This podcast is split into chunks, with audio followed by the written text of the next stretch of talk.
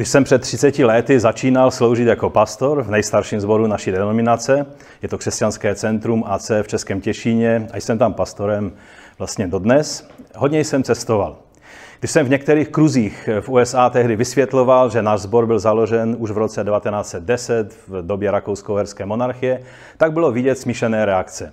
Jedni byli překvapeni, že letniční církev u nás už tak dlouho existuje, a když se dozvěděli, že jsem už jedenáctý vedoucí tohoto sboru v řadě několika generací, tak někteří zvedli obočí a byli v údivu. Ty nejsi zakladatelem vašeho sboru? Evidentně jsem v jejich očích klesilo několik levelů. Jiní zase hleděli na mě tak trochu se soucitem, že to musí být těžké být pastorem takové staré, jistě zkostnatělé církve. Eh, byla to doba, kdy se veliké úctě a všeobecnému zájmu těšili sbory, které voněly novotou, snažili se zbavit se čehokoliv, co jen trochu zavánělo náboženstvím, klasickou církevní atmosférou a tak dále. Trochu jsem to nechápal, protože ve světě podnikání se každá firma snaží zdůraznit to, že už je zde ohromujících třeba 30 let na trhu, že? Firma, která by byla na trhu nepřetržitě 110 let, jako náš sbor, by se tím vychlouvala na každém kroku. No ale přišla jiná doba. V dnešní postmoderním světě lidem nevadí starobilost, ba naopak. Nevadí jim tajemno, dlouhý příběh, hlavně, aby byl autentický. Mnozí evangelikálové dnes vyhlížejí ke, vzhlížejí ke starobilým církvím a hledají tam to, co e, tak nějak nemohou najít ve svém sterilním, oproštěném od jakékoliv tradice společenství. Jsem přesvědčen, že je to důsledek toho, že se mnohé evangelikální církve příliš fascinovali důrazem na nové přístupy a nové věci a zapomněli zdůrazňovat své hluboké kořeny, které přece nesahají jen k začátku naší generace. Ani vlastně ne k začátku našeho hnutí, každého, z kterého jsme, ale k onomu, eh, tak říkajíc, Grand Zero církve, k letnicím. Přesněji řečeno, sahají ještě dál k prázdnému hrobu, ke vzkříšenému Ježíši ještě dál k Ježíšovu křtu a vyhlášení inaugurace Božího království, potvrzené prorokem starozákonního formátu Janem Kštítelem. Vlastně ještě dál, až k muži, který byl povolán ze své země, aby šel tam, eh, kam mu Bůh ukáže a který byl požehnán, aby mohl být požehnáním všem rodinám země. Samozřejmě mluvím o Abrahamovi. Tam jsou naše kořeny. Sahají do doby teokracie, kdy Bůh sám byl králem Izraele, pak si lidé přáli mít krále a tak jim Bůh dal monarchy Davida, praotce Mesiáše. Zaslíbil ovšem, že se vrátí na Sion, aby znovu vládl jako král. A to se stalo ve chvíli, kdy se narodil Ježíš, Bůh přišli v těle. Nyní jsme v době Christokracie. Zase vládne Bůh jako král, ale vládne jako člověk, mesiáš, který je zároveň plnost božství tělesně. Máme na co navazovat, máme na co být hrdí, máme co zdůrazňovat. Příliš často sbory jednotliví křesťané žijí ve své bublině a ignorují ostatní. Když jsem byl v době vlády islamistického prezidenta Mursího v Egyptě, byl jsem také v onom jeskyním chrámu, kde se schází jak kopští věřící, tak i protestanté a modlí se za Egypt, ale i za celý Blízký východ. Byl jsem fascinován. Ano, jejich letáčky o svatých a různé jiné věci vypadaly pro mě protestanta z protestantů jak z jiného světa, ale jejich touha po Bohu byla stejně vroucí a autentická jako ta naše i našich hostitelů, což byl největší protestantský sbor na Blízkém východě v Kahiře. Je čas rozšířit kolíky našich stanů. Mohli byste namítnout, že mluvím spíše o církvi široké a ne o církvi hluboké. Já jsem ale přesvědčen, že to bytostně souvisí právě s hloubkou pojetí církve.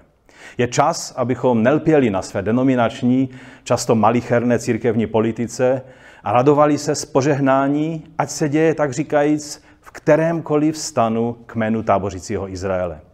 Netvrdím, že je to vždy jednoduché. Všichni jsme lidé, že? A samozřejmě si přejeme, aby vše dobré, co má Bůh pro naše město, se dělo skrze ten náš zbor. Jsme přece to my, Bože, že? Moji přátelé v USA mi jednou říkali, že v jednom městě, kde jako obvykle v USA byly stovky církví a zborů, když se novináři zeptali jednoho pastora, kolik je křesťanů v jejich městě, tak odpověděl 120. To byl počet členů jeho sboru. Pamatujme, že Bůh nás vždy překvapí stejně, jako překvapil proroka Eliáše, když si on stěžoval, že už snad zůstal jen on sám, kdo je v té správné denominaci. Bůh ho ujistil, že je ještě sedm tisíc dalších jako on, kteří nesklonili svá kolena před bálem.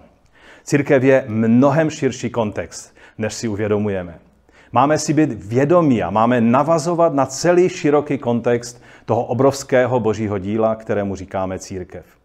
Když jsme se u nás v křesťanském centru před pár lety začali více řídit církevním rokem v otázce půstu a svátku, tak mě někteří pastoři podezírali z opuštění naší identity a našich důrazů.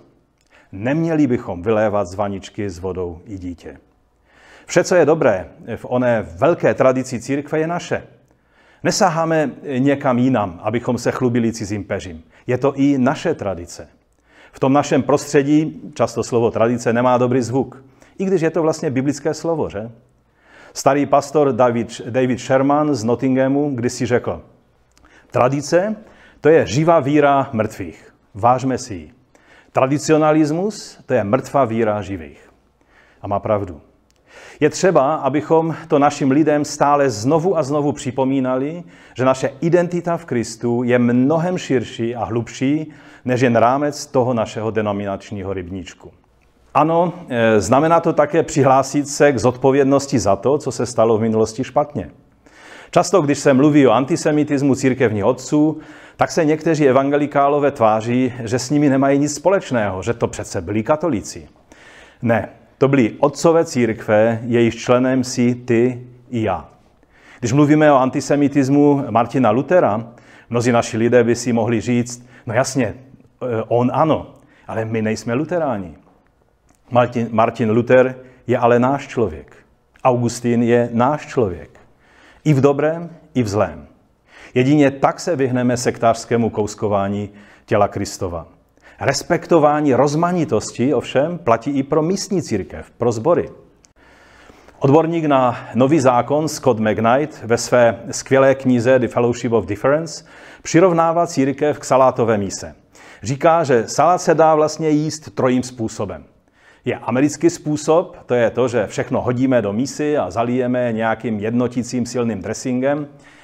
Pak je takzvaně podle něho divný způsob, kdy si rozložíme na talíř všechny ingredience a jíme je postupně, jeden, jedno za druhým.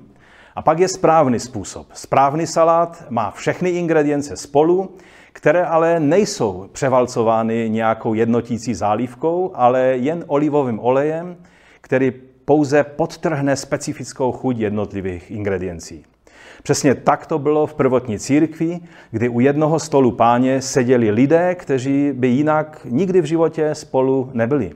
Patricius spolu s plebejcí, otrok i košer žid, přistěhovalec i člen tradiční starobylé římské rodiny, ženy, muži i děti. Spojovalo je to, že byli součástí nového stvoření, prvotinou Božího království, s hromažděním svatých, církví živého Boha. Je správné, že dnes vzniká tolik zborů na základě vybrané skupiny společnosti? Položme si tu otázku. Je církev bílých, kteří se oddělují od černožských věřících, černožská církev, která má hořkost vůči bělochům, česká církev, romská církev, církev mladých, církev rozdělena podle stylu hudby, církev rozdělena podle vlivu vůdčí osobnosti. Co pak to není to, před čím varoval apoštol Pavel?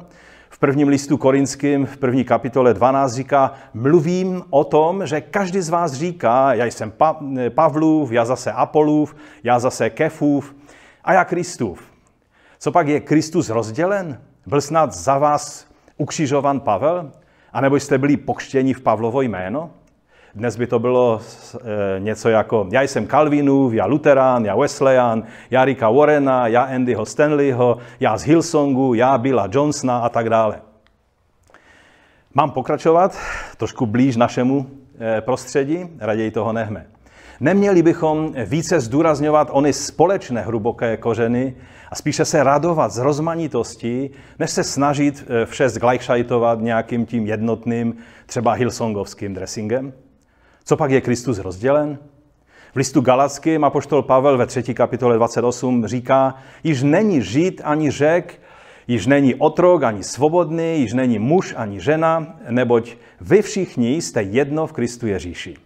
Pokud si myslíte, že to slovo znamená, že jsme se stali nějakou uniformní společností a také nějakým unisex člověkem, tak to slovo nechápete správně. Žid je v Kristu plněji Židem. Řek je v Kristu tím správným řekem. Muž je správně mužský a žena je více ženská. Vědomá rozmanitost církve je znakem hluboké církve.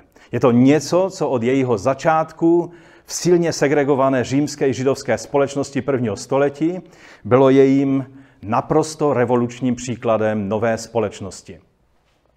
Boží království je mnohem větší projekt, než se nám kdy i v těch nejdivočejších snech zdálo. Být si vědomí celého dědictví, celé šíře i hloubky Božího jednání s tímto světem je povinností každého křesťana. Nejsme součástí nějaké obskurní sekty, někde zalezlé a nadávající na celý svět, zhromažďující všechny spiklenecké teorie. Jsme součástí největšího a nejambicioznějšího a nejvelkolepějšího projektu v dějinách tohoto světa. Takže to byl můj první bod, který bych vyjádřil asi takto.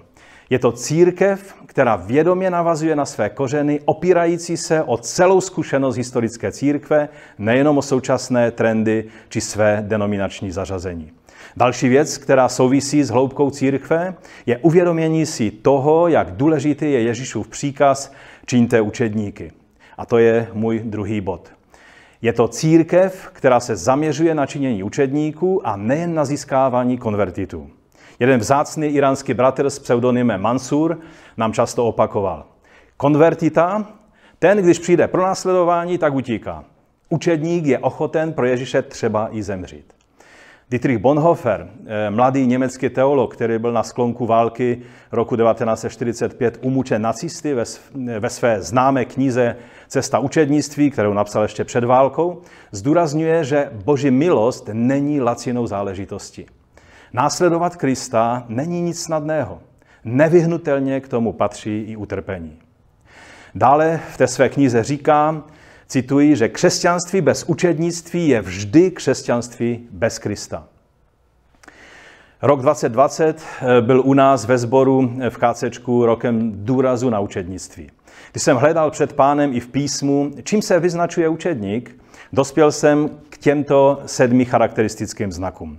Za prvé je to člověk, který nespouští oči z Ježíše. A tento bod je určující pro všechny ostatní. Za druhé je to člověk, který žije životem Božího království, to je je naplňován a veden Duchem Svatým. Za třetí je to člověk, který poznává a naplňuje Boží vůli ve svém životě na základě studia Božího slova i na základě přímých a bezprostředních impulzů Ducha Svatého. Za čtvrté je to člověk, který je začleněn do společenství těla Kristova, to je z církve. Za páté je to člověk, který si uvědomuje cenu učednictví a nese důsledky svého rozhodnutí pro Krista z radosti a v pokoji. Za šesté je to člověk, který pomáhá jiným lidem poznat to, kým je Ježíš a co to pro ně znamená. No a za sedmé a poslední je to člověk, který se celý život těší na příchod pána v moci a slávě jeho království. Samozřejmě každá ta věta by chtěla samostatnou přednášku, že? Pokud byste se chtěli seznámit s tím, co pod těmito heslovitými sedmi větami myslím, pak si najděte na našich stránkách tuto sérii kázání. Pak je ještě jedna poslední věc, kterou bych chtěl zdůraznit. A to je za třetí, hluboká církev je charakteristická tím, že se nevyhýbá komplexním teologickým konceptům, vycházejícím z celkového příběhu v Bibli. Jistě mi dáte zapravdu, že je jedna věc číst Bibli. Je ale zcela jiná věc číst Bibli ve všech jejich souvislostech a porozumění jejímu metapříběhu. Jsem vděčný za mé pětisticko-letniční kořeny. Jsem třetí generací v našem hnutí. Důraz tedy na prorocký rozměr našeho křesťanství byl vždy silně zakořeněn v našem DNA. Proto jsem ovšem k porozumění Bible v jejich širších souvislostech přišel až po delší době. Znamenalo to docela velkou revoluci v mém přístupu k mnoha věcem mého života i služby. Jsem hluboce přesvědčen, že hlavní vedoucí sboru, neboli pastor, kromě všeho jiného, čím má být, a není toho samozřejmě málo, má být teologem. Jsou to spojené nádoby vlastně. Teologie pro své zdraví potřebuje kontakt s praktickým životem i dilematy, které řeší lidé v církvi i kolem nás. A na druhé straně vedoucí sboru, minimálně hlavní pastor sboru, se potřebuje zabývat i těmi velmi nadčasovými teologickými koncepty. Musí být, tak říkajíc, věčným studentem biblické teologie a jeho kázání a vyučování musí vycházet z hluboké znalosti celistvého biblického příběhu. Musí držet ruku na pulzu současnému vývoji biblického poznání. Jaké knihy nejčastěji čteme? Co je tím hlavním, kromě Bible, co má na nás vliv? Příliš často se stává, že pastoři čtou hlavně knihy s tematikou leadershipu a managementu, ale my nejsme jenom lídři. My jsme především služebníky slova. Ano, naše kázání pak budou jiná. Nemusíme se bát, že to ale mladé lidi nějak nebude zajímat. Je neurazíme tím, že k ním budeme promlouvat komplexně a představovat jim celistvý příběh Božího jednání s tímto světem. Víte, není nic horšího než klišovitá, mělká terapeutická kázání, která mají za cíl příliš posluchače neobtěžovat potřebou se soustředit a přemýšlet, jen je tak hezky pohladit. Ano, přiznávám, někdy je to potřeba, ale skutečně jen někdy. Lidé chtějí slyšet autentický boží příběh, ale ne deformovaný naivním biblicistním ultradoslovným přístupem, který dělá spíše medvědí službu skutečnému poznání Bible. Právě naopak, dnešní lidi urazíme, když je budeme chránit před potřebou příliš přemýšlet. A pak je třeba necháme tápat na Facebooku či na YouTube mezi často těmi nejbizarnějšími konstrukcemi, které příliš často vycházejí z nedoučených hrádoby biblických výkladů. Proč by nám měli lidé důvěřovat v otázkách poznání Boha, když je v našich, eh, z našich kázání jasné, že se teologii hlouběji nezabýváme? Závěrem mi dovolte, abych zopakoval eh, ta moje tři tvrzení. Hluboká církev v mém pojetí je za prvé církev, která vědomě navazuje na své kořeny, opírající se o celou zkušenost historické církve a nejenom o současné trendy či své denominační zařazení. Za druhé je to církev, která se zaměřuje na činění učedníků a nejen na získávání konvertitů. A za třetí je to církev, která se nevyhýbá hlubokým teologickým konceptům, vycházejícím z celkového božího příběhu v Biblii. Děkuji vám za pozornost.